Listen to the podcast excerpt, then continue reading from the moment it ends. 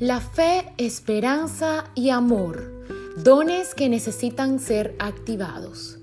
La palabra de Dios dice que a cada quien se le da una manifestación especial del Espíritu para el bien de los demás. También dice que anhelemos el mejor de los dones. A menudo pedimos el don de profecía, sanidad, sabiduría, de lenguas e interpretación, y así muchos más. A mi manera de ver este estudio se nos olvida la virtud más importante que también formaría parte de un don y es la fe. La palabra dice que sin fe es imposible agradar a Dios y sin fe no hay esperanza. Sin amor no hacemos nada. Tenemos un cuerpo pero carece de espíritu sin amor. Primera de Corintios 13 dice, el amor es paciente, es bondadoso, el amor no es envidioso, ni jactancioso, ni orgulloso. No se comporta con rudeza, no es egoísta, no se enoja fácilmente, no guarda rencor.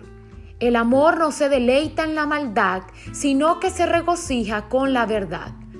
Amadas, más que anhelar los dones del Espíritu Santo, busquemos caminar en estas virtudes como lo es la fe, esperanza y el amor. Procurar que abunden los dones del Espíritu para edificar a la iglesia. Si no somos amorosas con nuestros padres, hermanos y esposo, ¿cómo podemos serlo con otros? Vivimos tiempos donde solo nos ocupamos de velar por nuestros propios intereses y necesidades. No despertar la misericordia ante un hermano en la fe demuestra nuestro corazón egoísta.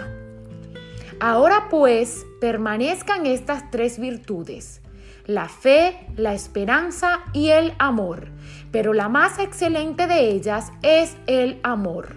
Primera de Corintios 13, 13.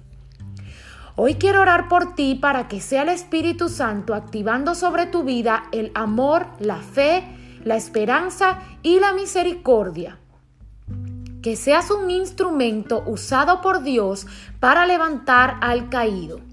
Hoy declaro que el amor sobreabunda en tu vida y serás bondadosa con cada persona que Dios ponga en tu vida. En el nombre poderoso de Jesús. Amén.